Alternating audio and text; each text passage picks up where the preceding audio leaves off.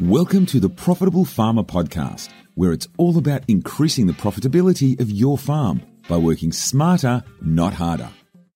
G'day and welcome once again to Profitable Farmer. This is Jeremy Hutchings, and it's great to have you listening in again from wherever you are around Australia. Um, it is 6.30 on a Monday morning here in the Marama Valley, and um, I've just enjoyed a wonderful weekend with David Westbrook and Becky and his amazing three kids as they embark on and um, enjoy a national tour on behalf of Farm Owners Academy, visiting all our clients across Australia. And, you know, with COVID last year, we weren't able to get on farm to see our clients. And it's such an important part of the journey that they're on with us um, so to have Westy swing in in the Farm Owner Academy car and caravan with his family and have a break from all the homeschooling and all of the wonderful things that he and Becky are doing with their family, um, and to hear some of the stories of the visits that he's enjoyed so far and the impact that I guess those meetings have on our clients. Um, and to hear a little bit about where Westy and Becky are off to as they make their way up into central New South Wales and then northern and then southern Queensland and then they're up into Cape York to head across the top of Australia. I just thought I'd grab Westy while he was here and we'd um, have a bit of time just connecting and reflecting on um, this whole journey and sharing some of the amazing stories of what our clients are up to um, around Australia. So, Westy, with uh, enough said, welcome. Thanks for having me, Hutch. Great to be here, and good day to everyone that's that's listening at the moment. Um, thank you for welcoming welcome welcoming me onto your farm and having a couple of or two or three great days with your family. Yeah, it's been amazing. Nice to see our kids getting on. It is, and and our wives. Yeah, that helps. it does help.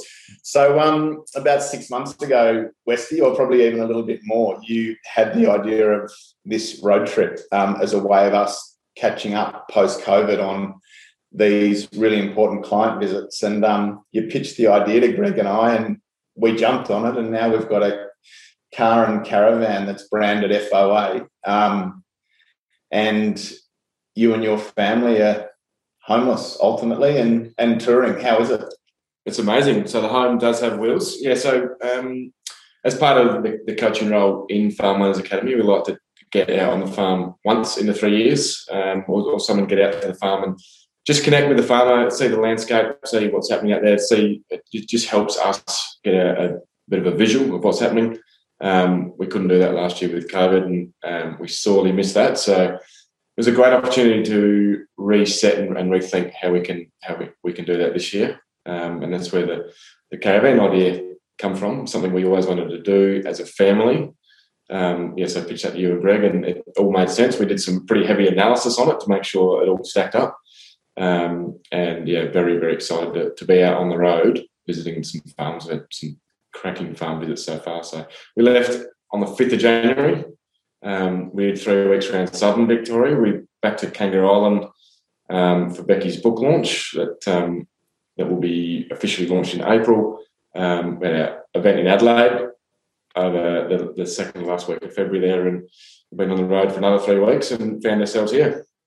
It's perfect. So, as you reflect on, I guess, the first six weeks of the trip so far, um, visits, any stories to tell about, I guess, some amazing things that our clients are focusing on and uncovering? Yeah, absolutely. There's no no stitch ups. There's no I haven't uncovered any um, any goss behind the scenes that I can stitch someone up with. But um, um, no, absolutely fantastic. So probably my biggest takeaway really is how amazing the agricultural industry is, and and the and that the farming community. So we almost felt like we've been welcomed in the Christmas dinner every time we pull up on a farm to, to stay. Um, very very welcomed. Some of the the, the farm visits, um, it, it's it's everyone is so different. Every single every single visit is so different. The, the people, the the personalities, the way the farms are run. Um, the biggest takeaway is that everyone is so focused in what they've got. A lot of a lot of farmers have grown up on the farm and they've taken over the farm, so they're, they're generational farmers. So for me to be able to come in and for the family to be able to come in and see what they're up to from an outside perspective is really, really helpful, I think. Um, can be some little tweaks that, not that I'm a genius coach or anything like that, but you can just, a couple of little comments can um, help people change the, the way they look at things. Um, and probably the biggest one is inspiration. Um, had a, a, few people will te- have texted me or emailed me after our farm visit saying, "Hey, thanks, Westy, for the visit. You've just re- reinvigorated us or re-inspired us to, to keep cracking on with our goals." There's a really important piece in that. I think we go to consultants to get specific advice and have them make decisions with and for us. I think the thing about coaching um, is that we are just a fresh perspective. And I actually think to a large degree, um, it can be anyone you respect and trust that can step in as a mentor and a coach to you. Doesn't have to be that the coach is the expert, but what is important in decision making and planning um, is that fresh perspective. I think it's such a good point, Westy. And I use that analogy that I can't see my own golf swing. So I can try and improve my golf swing um, consistently week on week for three years and get some results, probably. Or I can swing a coach in, and that coach doesn't have to be the world's best golfer. But just for having someone see my golf swing from an outside looking in, just offers me a different perspective, one or two fresh things to focus on. And it can be those fresh little things to focus on that can be the big thing, right? Yeah, yeah, absolutely. And I think one of the, one of the keys to these farm visits as well is a bit of strategy around that. So generally, what, what it looks like is that we'll spend an hour or so driving around the farm. Um, we'll have a cup of tea or a um, or a lunch, and then we'll probably spend two or three hours grab the computer out and, and work through what we call the clarity action planner, which is the the values, the the purpose of, what you're trying to achieve which a lot of people get stuck on. Mm-hmm. Um, and if anyone listening doesn't have a written down purpose or, or niche or why, why do you actually farm? What, what drives you to jump out of bed every morning? If you don't have that written down across the top of your whiteboard in your office or something, I recommend that you do it. So mm. that's a great conversation in itself. Yeah. Um, because otherwise, we get trapped in that that farming that same year in. So we're trying to get a bigger wheat crop or a bigger um, heavier steers or whatever it might be, but there's no real deeper meaning to it. Um, probably another one just on that too is a lot of people say that's for their that they're farming for the next generation, which is amazing. But like Dig said in your last podcast, we need to farm for the next generation, but we also need to farm for ourselves. So what what does what does that mean? Because I think often as parents we do everything for our kids through their early years. And as they get older, that it can become that our mindset is creating a legacy, creating an asset base, creating a farm that can survive and succeed through succession and give our kids an incredible start. Um, what does it mean to change our thought process around that and put ourselves first, perhaps? it's a great conversation to be had, that's for sure, um, and an interesting one.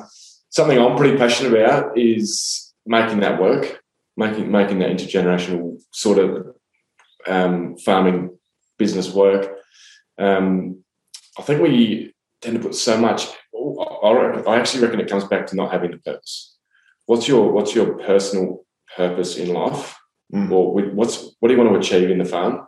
Um, and I think we actually and this is not everyone, this is just sort of some people and, and how I see it, is that we can actually make an excuse to why we're farming. So we can use our, the next generation. I want to grow the farm. I've got three sons on the farm. I want to buy three, four, four farms. So I can give one each to the son, have one for myself, which is good. It keeps you busy, but there's not a, well, we can get caught up in putting our kids at the finish line.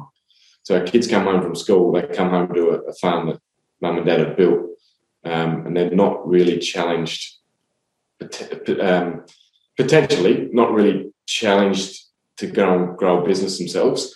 And what we end up doing is mum and dad do the books until they're 60 or 70.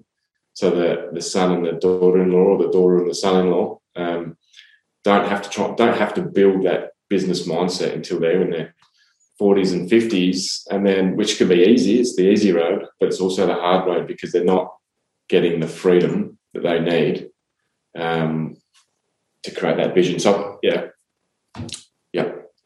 Awesome, Westy. I love that concept of, of would we really want to arrive our kids to the finish line? Um, I distinctly remember when I proposed to Jane, we had $122 combined in our bank account. And part of what I'm proud of is the construct of starting with nothing in my lifetime and seeing what I can create. Um, I do find it interesting in agriculture because I think it's different in agriculture to other industries that we feel like we have a responsibility to um, leave a significant asset base to our children. Um, I think it's a really interesting construct, and I'm not making it wrong. Um, but I just think that sometimes we do that unconsciously because it's what's been done before us rather than it be a conscious choice. So I love what you're saying there about um, being really clear on what it is that is your purpose for you. Forget about your kids, forget about other participants in and around your family. What is it that you, as the chief of the business, absolutely want for you and your partner perhaps. Yep. Get real clarity on the vision, your why, your 10 year goals, and some of the longer term thinking and getting that committed to paper so that you're enrolled and inspired around that. And then coming back to, okay, well, what can that mean for my family? Yeah, absolutely. I clearly, one of our members in the Platinum program um, had submitted their a, a, draft version of their clarity action plan to me, and that was um, her purpose was exactly to hand over a, successful business to the next generation. Um, and I was pretty happy to call her on that and said, "Yeah, but that's a bit of that's an excuse.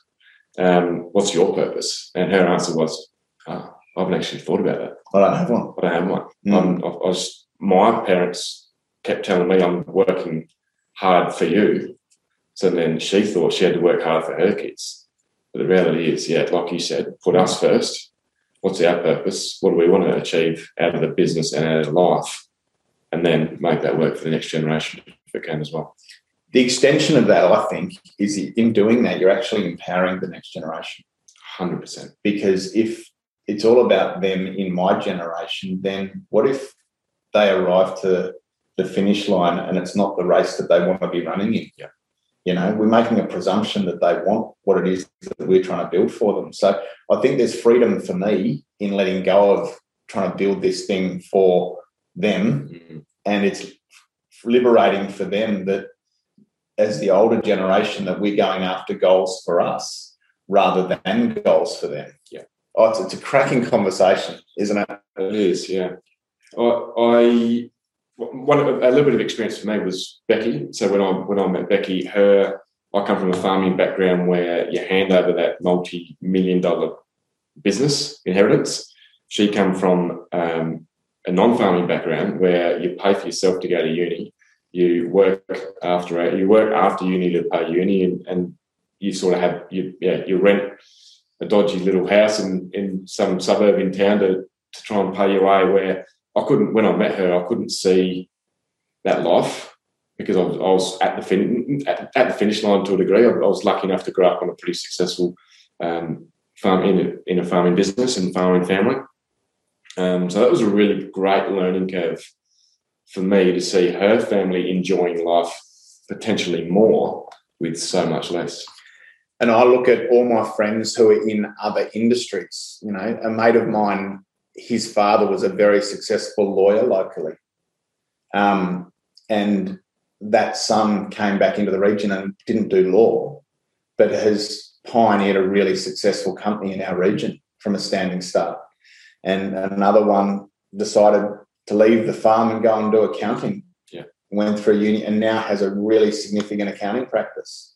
And there are so many examples of um, the next generation if we back them achieving a huge amount for themselves without the pressure of taking on the family farm. So I think it just speaks to the importance of self first and then getting really clear on core vision and a significant why and just give ourselves permission to put ourselves first. I think it's such an important starting point for strategic planning. Yeah. So my next question, Westy, is if we were to drive onto 100 farms over your next few months that were not clients of ours, how many of them do you think would have a documented strategic plan? Good question. Two. Two out of 100? Two out of 100. So you mentioned Clarity Action Plan as the method by which we are passionate about helping people get a really concise, powerful, actionable, strategic plan for their future as farmers. Would you mind just touching on the broad headlines or structure of the Clarity Action Plan? Yep, yep, absolutely. So I think in um, that last conversation was an absolute ripper, and, and what we just to close that off, I think we try and manufacture the, the future and the future for our kids.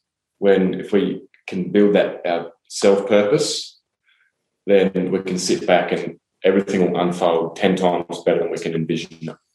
So, yeah. Um, right, so the, the Clarity Action Planner really is based on, on core values.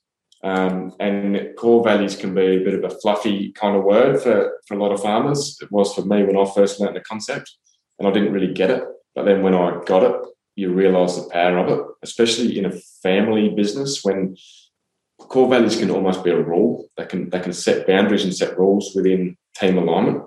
Um, so, for example, if one of your um, one of one of my values is passion, um, and what does passion passion for me means always be working on something you're passionate about. Um, so, if you're not passionate about it, why you got to question yourself? Why why are we actually doing this? Um, communication, integrity, whatever whatever they might be. So I, what, the way that I help clients do this is what are your values? We might get 10 or 15 and then prioritize them into one to five. Um, and all of a sudden there, there's five words on a page. They don't necessarily, what, what does integrity mean to you when it's one word? It's hard to sort of understand that. But if you can put a sentence behind it, so integrity means ABC, um, bang, has a lot of power. So values is number one. Number two, we just talked about, which is the purpose. Um, niche. What what can you be the best at? What do you love? So, um, uh, one of our clients, Cameron, obviously one of his niche is being the best wool grower in, in the world, isn't it? Australia or the world, one or two. Tagline: Only the finest. So his his intention is to be you know, in the top five percent of wool producers globally, and he's well on the way. But again, a vision like that um, is motivating and, and gets him in motion.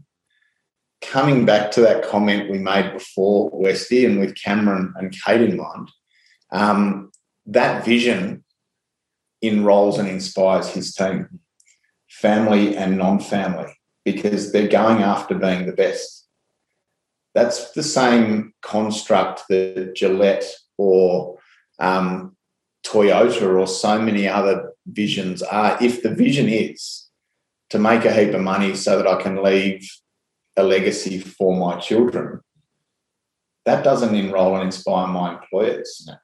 Why would I come and work for you if your vision is to provide for your children?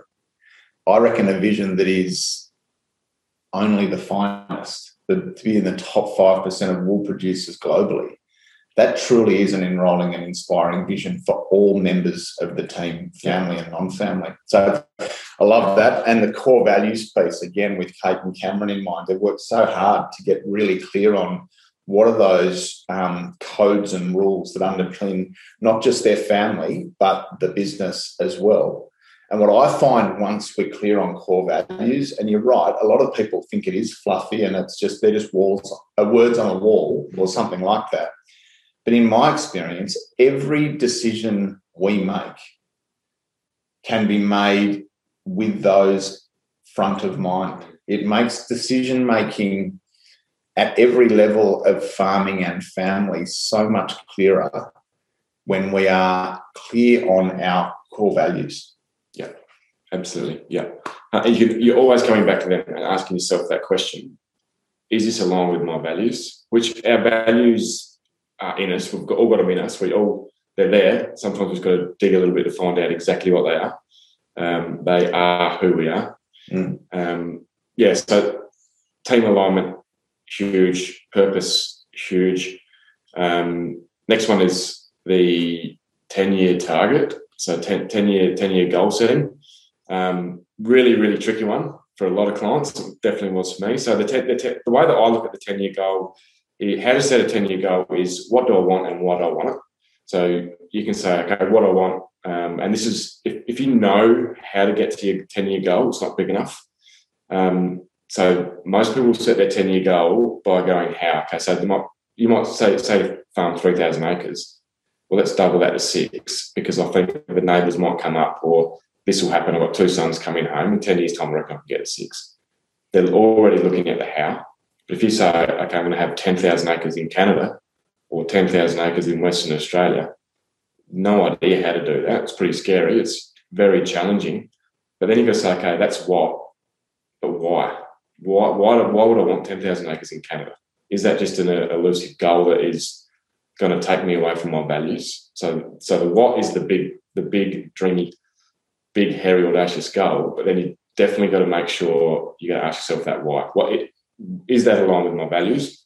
Because some farmers just want to farm 1500 acres and, and almost be a hobby farmer to a degree, and there's absolutely nothing wrong with that if that's aligned with their values. So that's why the values are so important. If um, so, family, fun, adventure, courage, passion, love, they're my key values.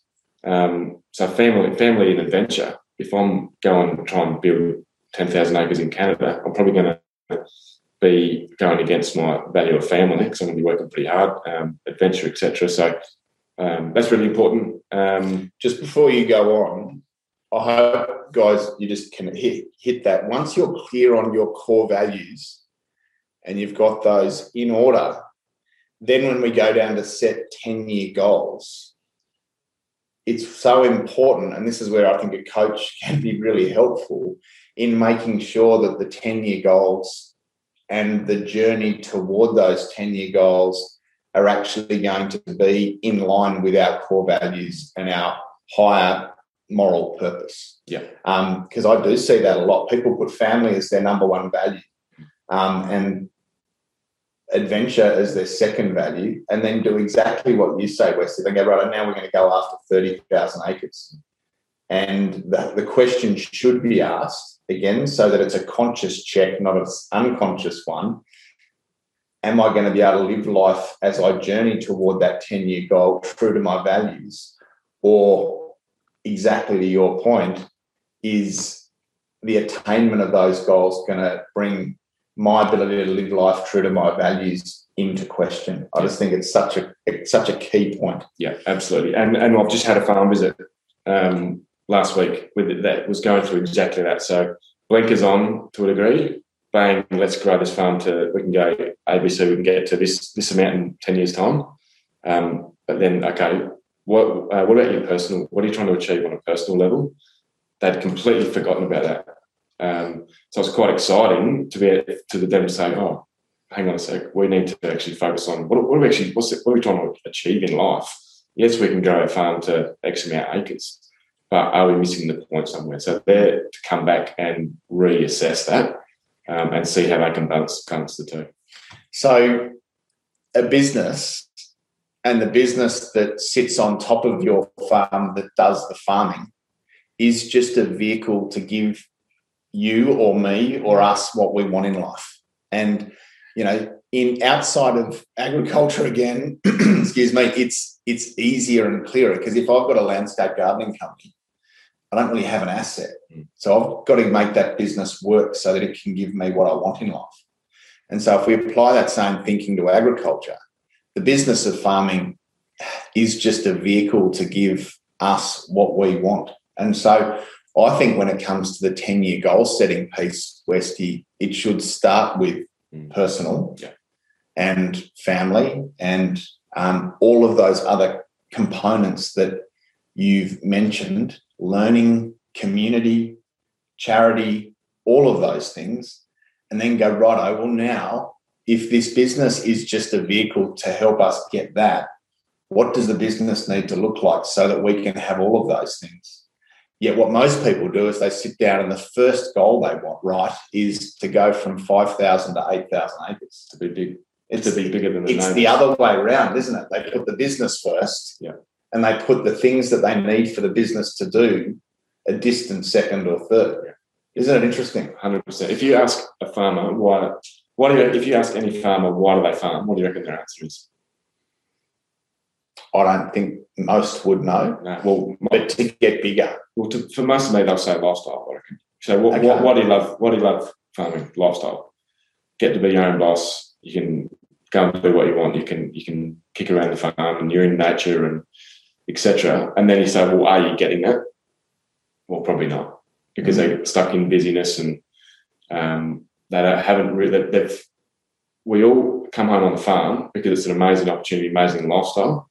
Um, we can spend a lot of time with that. We can knock off at three o'clock and go pick the kids up off the school bus or go to their swimming carnival, etc. But the reality is, most people aren't getting to that.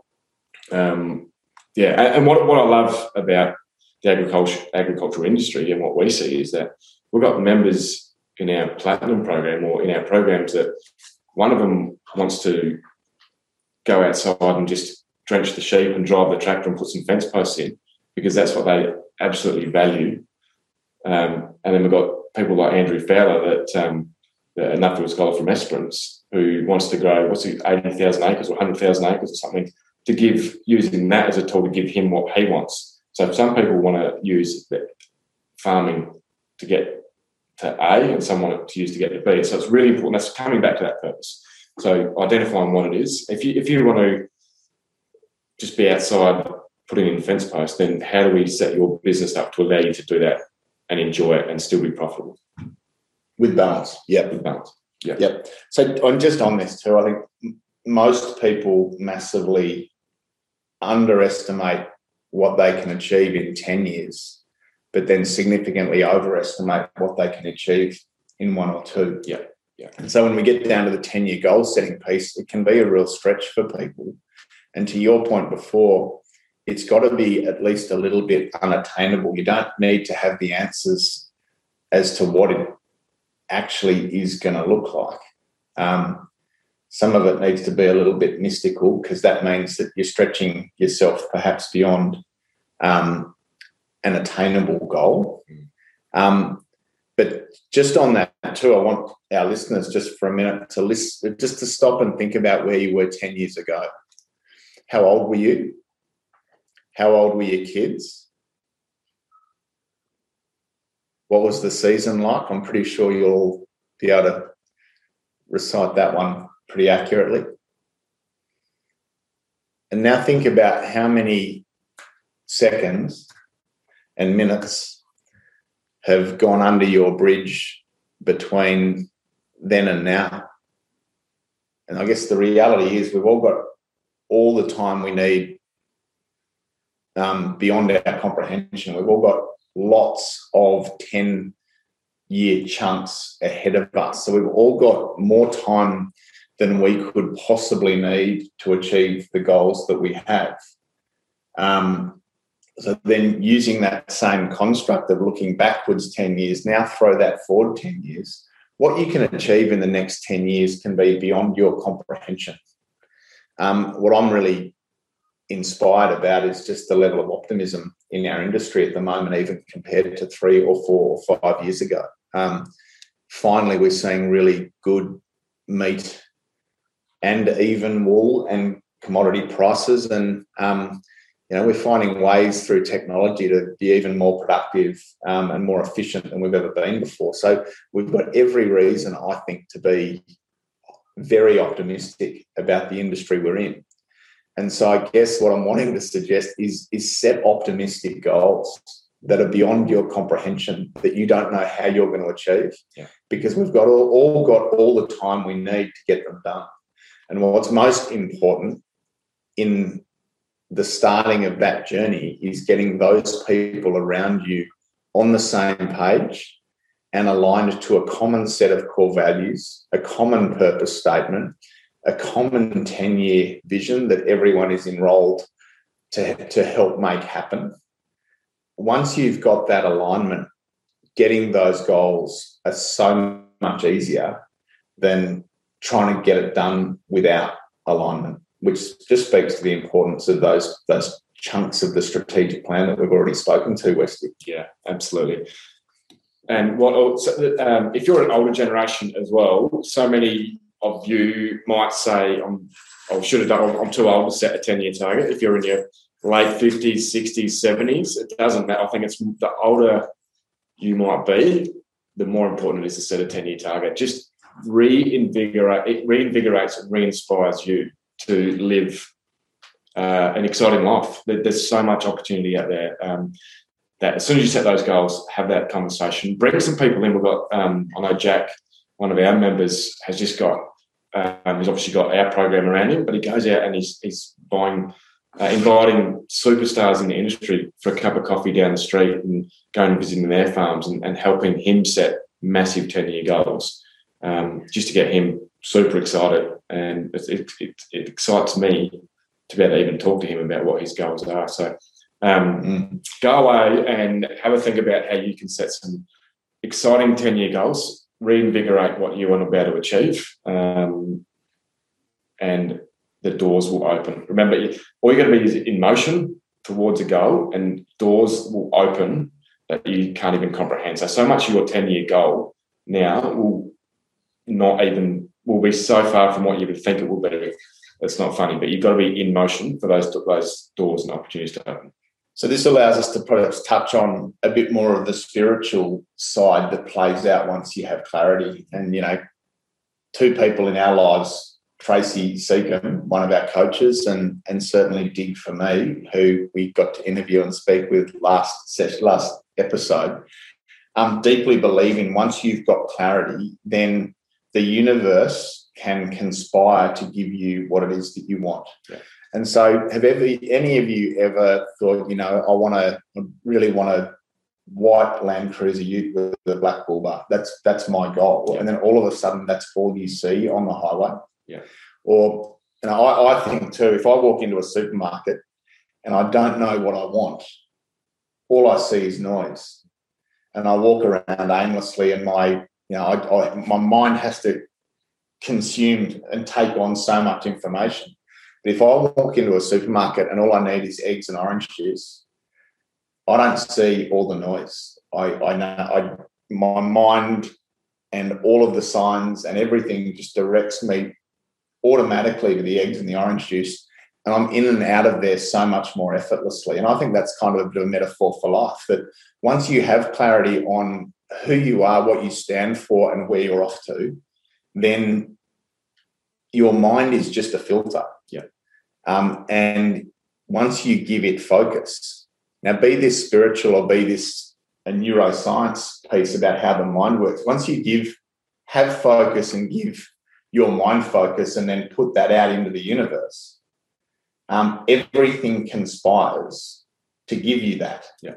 And that's where I think the 10 year goals don't have to be logical and attainable you can go, you know what, I want to go on a four month holiday skiing with mates in Canada and have my farm work without me. Um, I've got no idea how I'm going to get that done, but that is my 10 year goal.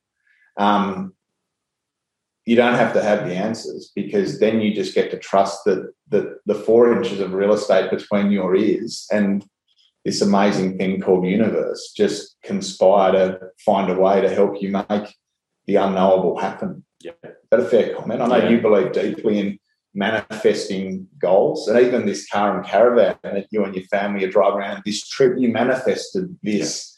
Yeah. I think setting intention well before perhaps you had that first conversation with Greg and I. Absolutely. Yeah, I set a goal to, and I don't know where it come from. Um, set a goal to get a sponsored car and caravan to travel Australia, and three months later, that ten-year goal fell into place. Mm talking to one of our uh, members, his partner had a um, off-farm goal, ten-year goal that she, that she set just after she joined our program, um, and that was to to work with a, a, publisher. So to be, um, can't remember the exact title that she wanted with a publishing company, but he was telling me the story the other day that yeah, she, she, Sabrina set this goal, this ten year goal to be to be able to work with this publishing company, and he goes, and it happened a month later. Mm. Ten year goal happened happened within one month. And so often, what we see, and that we're privileged enough to see, is that when people set down those ten year unattainable hairy, audacious goals, BHAGs, we call them big, big, hairy, audacious goals. So often they are achieved in two or three years. Yeah. Um, and then we're dusting ourselves off, and three years into this journey, they're completely resetting their 10 year goals because they've already achieved um, those key goals that they had no idea that they were going to be able to achieve. Yeah, definitely. So, coming back to what you said, um, that yeah, your, your thoughts become reality. So if you think that everything goes against you, that's your reality. If you think if you think the, the world, the universe, whatever you want to call it, is rigged in your favor, everything will work for you. So thoughts become your reality. Yeah, absolutely. And um, what how we speak is just an outward expression of our thoughts. So taking control of our mindset and the thoughts that play out in our mind about what we what is possible and what we're capable of are such an important part of this whole construct. Yeah. Perhaps before we touch on the mindset piece, though, I see two types of people, Westy. One is the ones who are really good at short term planning. They're really good at setting down their production plan and, and getting this year done really effectively and efficiently. And I think there are a lot of blokes out there that pride themselves and a lot of their identity is around how will they get the plan executed within a season. And then the other type of people are the big picture thinkers who are really good at all the stuff we've talked about, around vision and long term and all that sort of stuff. I see those people who are really good at the big picture stuff sometimes get to 10 year goals and stop and not have a roadmap to get there.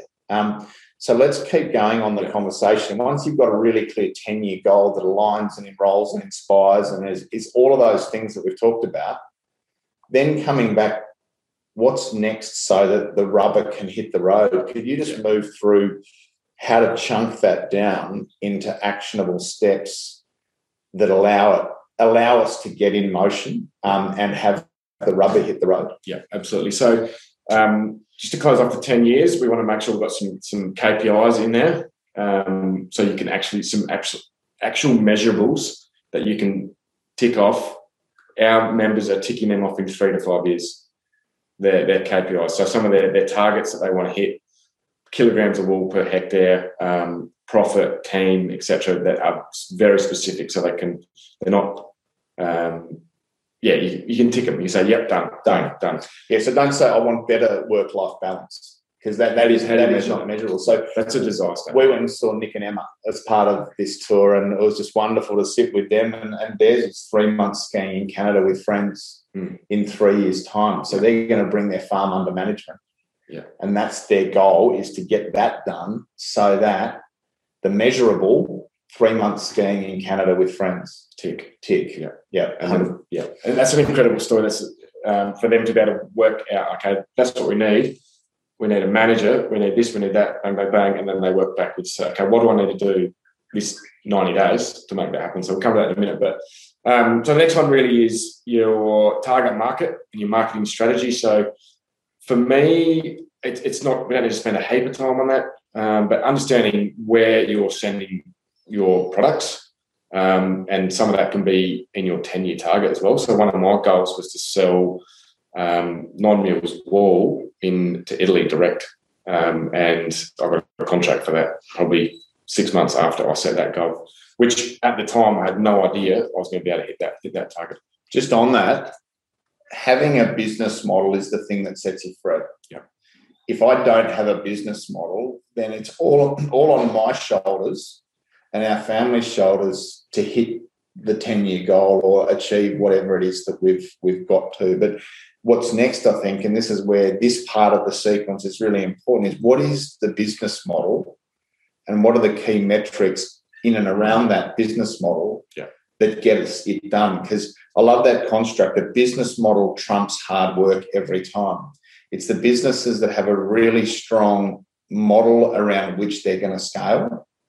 That's that's that's the key. Otherwise, everyone's working hard, and that's where most small businesses fail because the owner burns out because he hasn't or she hasn't sat down and masterminded the model that is going to work in order to achieve the goals, so that the chiefs of that project don't have to. Yeah. Um, so yeah, the niche piece and the business model piece, and getting the the design and the architecture of that really well thought out is is key. Yeah, yeah, yeah, absolutely. And then moving on to the next one, which is the three year goal, which is I love the three year goal because it's, it's still that dreamy space. You don't necessarily need to know how to get it, but it's really really simple as far as three or four KPIs. What, what's your revenue? How much profit do you want to make? Um, what does your team look like? Two or three KPIs, so key performance indicators, um, and then brain dump might be 10 or 15 bullet points around what does the fund look like. It might be this big, um, you put this capital in, um, you're going on this many holidays, bang, bang, bang. So just, just a brain dumping in, a, in bullet points, a visual of what it actually looks like. So when you're putting your, your three year goals together, it's, it's a really simple process, um, an exciting process, but it's important that your that, that team focus, so, so business focus. So those um, you're getting input from the whole team so that the team can see where your business is going. And for those of you that don't have a big team, it's still important for your family to know where you're going, and it's still an important ex- exercise. So when I did this for the first time, I was sole operator. So I was setting three year goals for myself, um, and that was super important. And then as I grew, super important to have your, your team aligned as well. One thing we do do, Hutch, is, and listeners, is um, we've had a few businesses where there might be two or three brothers and, and mum and dad or sisters in the business. Set them a way to go do their own three or their own clarity action planner. So their own what what are their values, 10 year goals, blah, blah, blah. And then bring that together. So have that time they might spend three or four hours off as a family. So um, the, the son and the daughter in law, and then bring them together to build a business vision and clarity action plan. So this is a key point, I think. Often in planning meetings, I see people making other people's goals wrong and trying to get theirs in instead of the other. And for what I, I think that is a bit of a win-lose paradigm that we often exist in. and I've touched on this before, but what I think is really important is when we come back together, each of us having had a go at what we want for our three-year goals, is then to have a really full conversation around how I can get my goals and make sure that everyone else gets theirs as well. So it's not an either or thing, it's an and thing. Yeah. And so if you and my brother and we've both been away with our partners and we've got our three year goals and we come back together, that it's not, oh, well, you want two weeks skiing in Japan. Well, I want three weeks skiing in New Zealand so which ones are going to be? Yeah. It, it's not that, it's both. Yeah. And we've got to expand the pie and make sure that everyone's goals are valued and appreciated. And I, I think about this too for team. I think about Tim and Cheryl and Aaron and Annika and the way in which Tim and Cheryl are bringing them into their business as valued employees. I love the fact that Tim and Cheryl are sitting down with their team and going, right, what is it you want over the next three years? What are your goals as a family? Let's make those part of the goals that we have for the business. Yeah. How enrolled are our team when we actually sit down and go, righto, well, we want to shape the direction of the company and set down goals as a company and as a team that are completely thoughtful of and inclusive of the goals you have as a team member in this business. Yeah, absolutely. Yeah, and this is where this whole piece, this whole goal setting and, and vision building for your business is such a leadership opportunity um, to help not just yourself, but your, your family and or anyone in your team, your, your staff and your family, to be able to understand their vision and help them create a bigger vision for themselves, if that makes sense. So for, for, Tim and Cheryl, can they can bring Aaron and Annika in and say, "Hey, this is what you're thinking. why not aim for this Mm. and, and, and raise that bar and help them lift and, and get create a bigger vision? So I'm going to put it out there that it used to be that we used to just treat employees as a resource. Yeah. Almost crudely, like we used to treat our kelpies, that they're here, we pay them X and they are supposed to deliver for us. That has changed. I think if we want to build a high performing team and keep talent long term, we've actually got to, as leaders, demonstrate that we deeply care for every single person in our business. And part of that caring is knowing where they want to go. And to your point, people will stay with leaders who have a, have a bigger vision for them than they do for themselves. So if your employees would like to build a house one day, I reckon you need to help show them how they can build a house, pay it off, and have three investment properties over the next 10 years. Because if you've got a bigger vision for them than they have for themselves, they will go the extra mile for you and stay longer, which ultimately is what all, all we want as business owners and as leaders from our team. Yeah. But it starts with us, doesn't it? Absolutely. just on that, I, I like that metaphor, Westy, that that for me to have a fire that gives me heat, first I've got to put on wood. You know, I can't sit back and go, righto, team, you guys have got to turn up and go the extra mile and work 100 hour weeks over harvest and and sow and do all this stuff, and I'm going to pay you the minimum wage. First, you've got to put on wood and then you get heat. And so I'm a big believer in being overly generous towards our people, treating what we provide to them as an investment. And the more I put into them in terms of salary, bonus, reward, challenge, education, training, the more I get back. So the bigger bit of wood I put on, the more heat I get back. Yeah. And so I make sure that I'm putting on the very best red gum wood onto that fire so I get a lot of heat back. Yeah. And including your team in all of these processes is part of the putting on of the very best wood so you get the very best outcome back. We're off to um, a friend of mine's retreat near Tumut in two weeks' time as a leadership team at FOA, and we're locking ourselves away for three nights and two days. And I've just been reminded in this conversation, Westy, that one of the first questions that we need to ask is what is it that each of our team need and want from this project over the next three years? Yeah. So that we're being congruent with what we've just talked about. It would have been easy for us to have missed that really important step in understanding what each of us want over the next three years so that we can design the strategic plan for FOA to give everyone the best chance of getting that done. Yeah. And that's what a great leader does. And you can't expect, if, if you've got workmen that rock up, you, you just can't expect for a workman just to rock up um, and deliver day in, day out and get frustrated when they don't use their initiative and etc cetera, et cetera, common sense. That's back on, that's, that's your responsibility um, to make sure that your workmen are inspired, make sure they're rocking up on time, make sure that they've got a vision, make sure that they understand all the rules, the values, etc. So if you can do one thing, this, this was a big game changer um, few years ago when I was an, uh, a member of the Platinum Program, not an employee of Farm Owners Academy.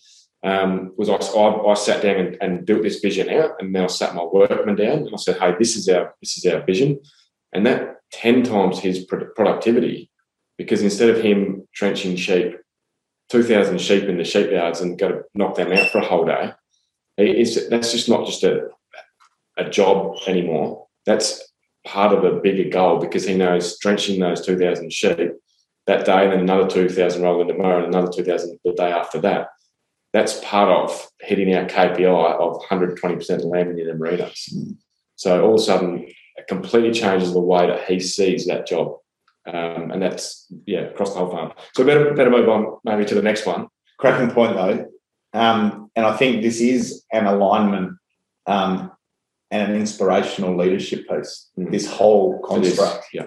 that helps um, us be better employers and find and keep good talent. Yeah. Um, so then, yeah, the rubber hitting the road, we then come down to one year goals and, and 90 day or quarterly goals. So you're happy to speak to those? Yep, absolutely. Um, so the one year the one year goal is we can see it now. it's, it's close enough to see. So it's um, what do you want to achieve in a bullet point? What's maybe 10 or 15 key parts of the business strategy or putting up a new shed, shearing shed, whatever it might be, team. Um, bang, what, what, what would you love to, if, how, how can I word this?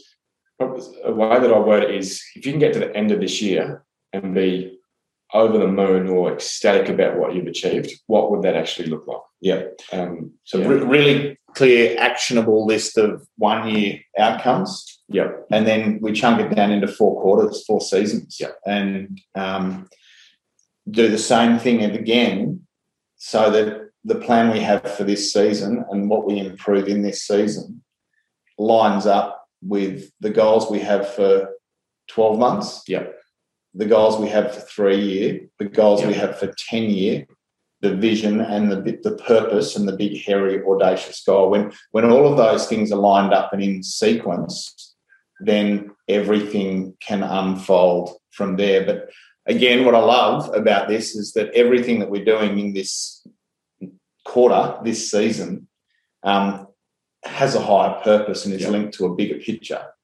And that um, is how we get the rubber yeah. to hit the road. Yeah. Can I can I just share a message that I got from one of our clients after our, we spent some time doing this the other day? It basically said, Thank you, Westy. Um, our planning filled the soul today. We are now in alignment to success in us growing more within ourselves and our business. Awesome day, awesome people. So that just hopefully that little that that text or that message there helps you understand a little bit about what we're talking about here and, and the importance of what it can do. So, Westy, this is what we call quarterly planning. Um, so, without rushing it, for me, this is the key. So, what are some of the key elements to a strong quarterly plan? Absolutely. So, when I'm on farm this year doing these farm visits, one what I, the real intention for me is to come away with our clients having a strong quarterly plan. So we we set that what we've talked about for the last 45 minutes or so, the 10 year, the, the values, the 10 year, etc. And then we really get down to the magic now, which is the quarterly planning. So, what is how do we capture what we've talked about, the, the one and the three probably, now into strategies for this quarter? So, um, we don't want we, they're not they're not operational. They can't be operational. They've got to be strategic. So what? So one can be um, what I'd like to call the scorecard. So a lot of the time, a lot of farmers need to work on their scorecard. So that's their data. So benchmark, um, budget, P&Ls, capital allocation plans, etc. So everything money was and, and figure was, data was. Um, so the strategy is can be worded just scorecard. And then how do we what, what does that mean as a 90 day goal or 90 day strategy? So then we have another template which now breaks that down. So the top is scorecard, and then what needs to happen A, B, C, D, E to tick off that that that rock. So it might be meet with bank manager, um, Hutch, and a date. So it's got a name and a, and a due date, and then it might be um, refinance. It might be um, do your benchmark. It might be build a system around data collection in the sheep enterprise. So you might be shearing might be coming up and need to collect all the, the wool weights, etc., etc. Um, so everything that needs to every little job that now needs to happen Um, under that strategy. So it goes. So so for example, just break it down a little bit, your one year goal, break that into ninety days. The ninety days is broken into a job, a task. Perfect. And a couple of key points. One, this is not operational because everyone gets lost in their operation and that's at the expense of doing business development activity. And so I think you're exactly right. Getting down to key, what are the key projects that we've got to nail in this next 90 days? And then I think about 90 days or a quarter is 13 weeks. If you can spend a week designing it, then you can just do 12 weeks of implementation. And so the, the action list under each project is powerful, especially where you have people and team around you because you can go, right, the project is scorecard. Here are the six key action steps. Here's who's going to do it and when it's going to be done by. The thing I find amazing with my team doing strategic uh, quarterly planning is that we'll come into a quarter with eight projects. That is my opportunity at the start of the quarter to delegate seven of them. So I've got a team jumping over themselves to take on these projects so they can be part of the growth story. And so if you take time to slow down and dedicate this time at the start of each quarter to setting down this actionable growth plan for the quarter, then you can delegate whole strategic projects to team members and have them empowered to get those done. It's a massive leverage point for the chief of any business, in my experience. Absolutely. So, for example, Jack, Sam, and Greg, I was on the phone with them the other day, um, and they hadn't done much of this planning. So, one of their 90 day goals was to, um, what's the word, uh, to have a timely plan, a timely sowing or planting, depends where in Australia you live, what yes. you call it. Seeding, seeding, sowing, planting. um, so timely, a timely sowing is their strategy for this 90 days. So, so one, of, one of their strategies. So now they can break that down. What needs to, what needs to happen? What falls under that? So ordering for chemical. Um, they, one was to build a, a paddock by paddock plan. So when they finish sowing paddock six, where do they go next? So if you can think about even the little efficiencies that come by having a paddock plan.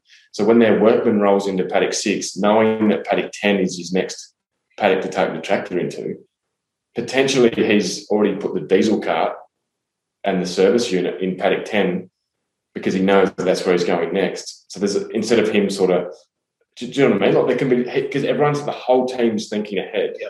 There can be little efficiencies that keep that process evolving. This is this is the transition from being reactive as a mm. business to being proactive. Yeah.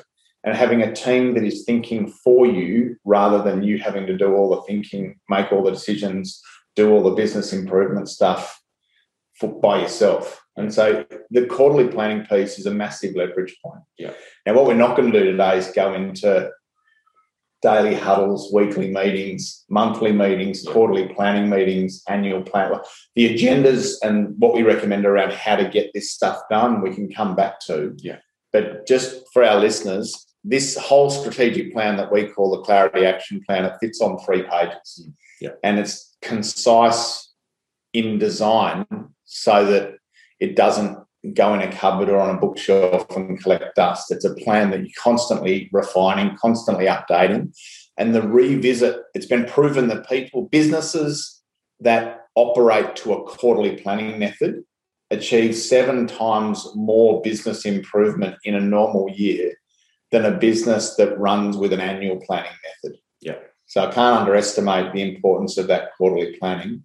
And then your weekly meetings are just holding people accountable to what they agreed to do in the quarterly meeting in the implementation of those business business improvement priorities. And just reminding you what your focus is. So Jack said to me the other day after we set that quarterly plan. Um, so it's important that everyone's got their they're allocated to ownership of a of a job as well.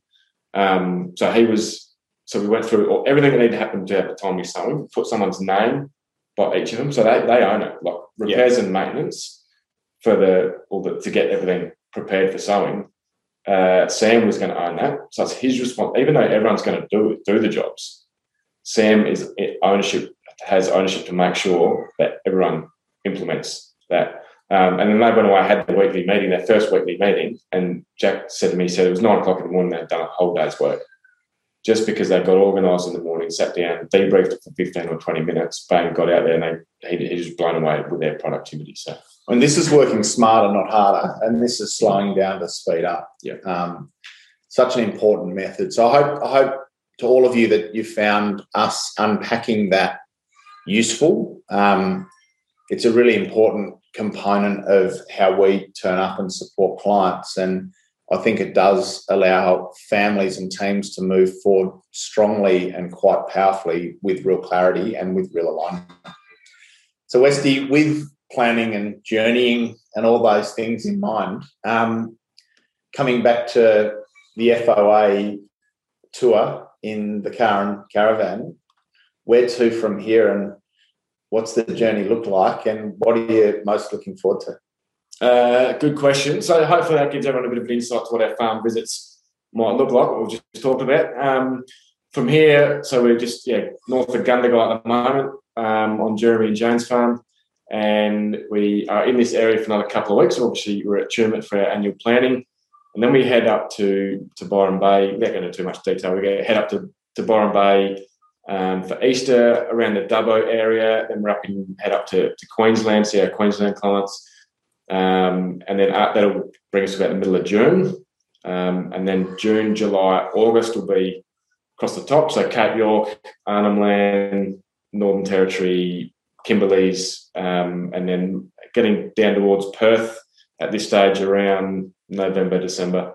Um, and then back across the Nullarbor, back to, to KI by Christmas or yeah, ready to put the kids back in school for 2022. And so there'll be over 80, maybe 100 farm visits over that time. And that's a, a huge amount of work and a huge amount of support offering that in depth strategic planning guidance that we've just spoken about. So, on behalf of our team, thanks to you and Becky for taking this on and for making it such an adventure and for adding so much value to our clients as you tour it's very much appreciated, mate. No worries. Thank you for the opportunity. And um, for anyone that wants to follow it, so we're, we're, we're sharing our journey on the Farmers Academy Facebook page. So there's a few sort of pillars to that. We want to bring um, a bit of a, a, segment, local faces. So I'm going to be interviewing random people in communities just to bring back what community means to them, um, to, sh- to, share with you guys. Heaps of photos and interviews with our farmers, um, uh, some fast five, so just quick quick interviews with with some farmers, and yeah, we, we want to be able to connect, especially across the top of Australia where we don't have many members, where we won't be doing many member visits. Um, yeah, if you know of any places we want to go, we want to have a, a heap of fun, do as many adventures as we can, do some musters, get on horseback, whatever opportunities open up to us. Um, make sure you get in touch through um, through Facebook and um, yeah, we're, just going to have a heap, heap, of fun and bring as much of that back to, to you guys as we can. Awesome, mate. Well, great having you here. Thank you again for your time and um, really enjoyed, as I always do, a conversation with you and great to be able to record it and call it a podcast. Thanks for having me, Hutch. Pleasure, mate. Take care, everyone. Thank you very much for joining in, and we'll look forward to checking in with you again in a couple of weeks' time. All the best with your strategic planning um, and aligning your team to a really clear direction. Take care, guys. Thank you, and bye for now.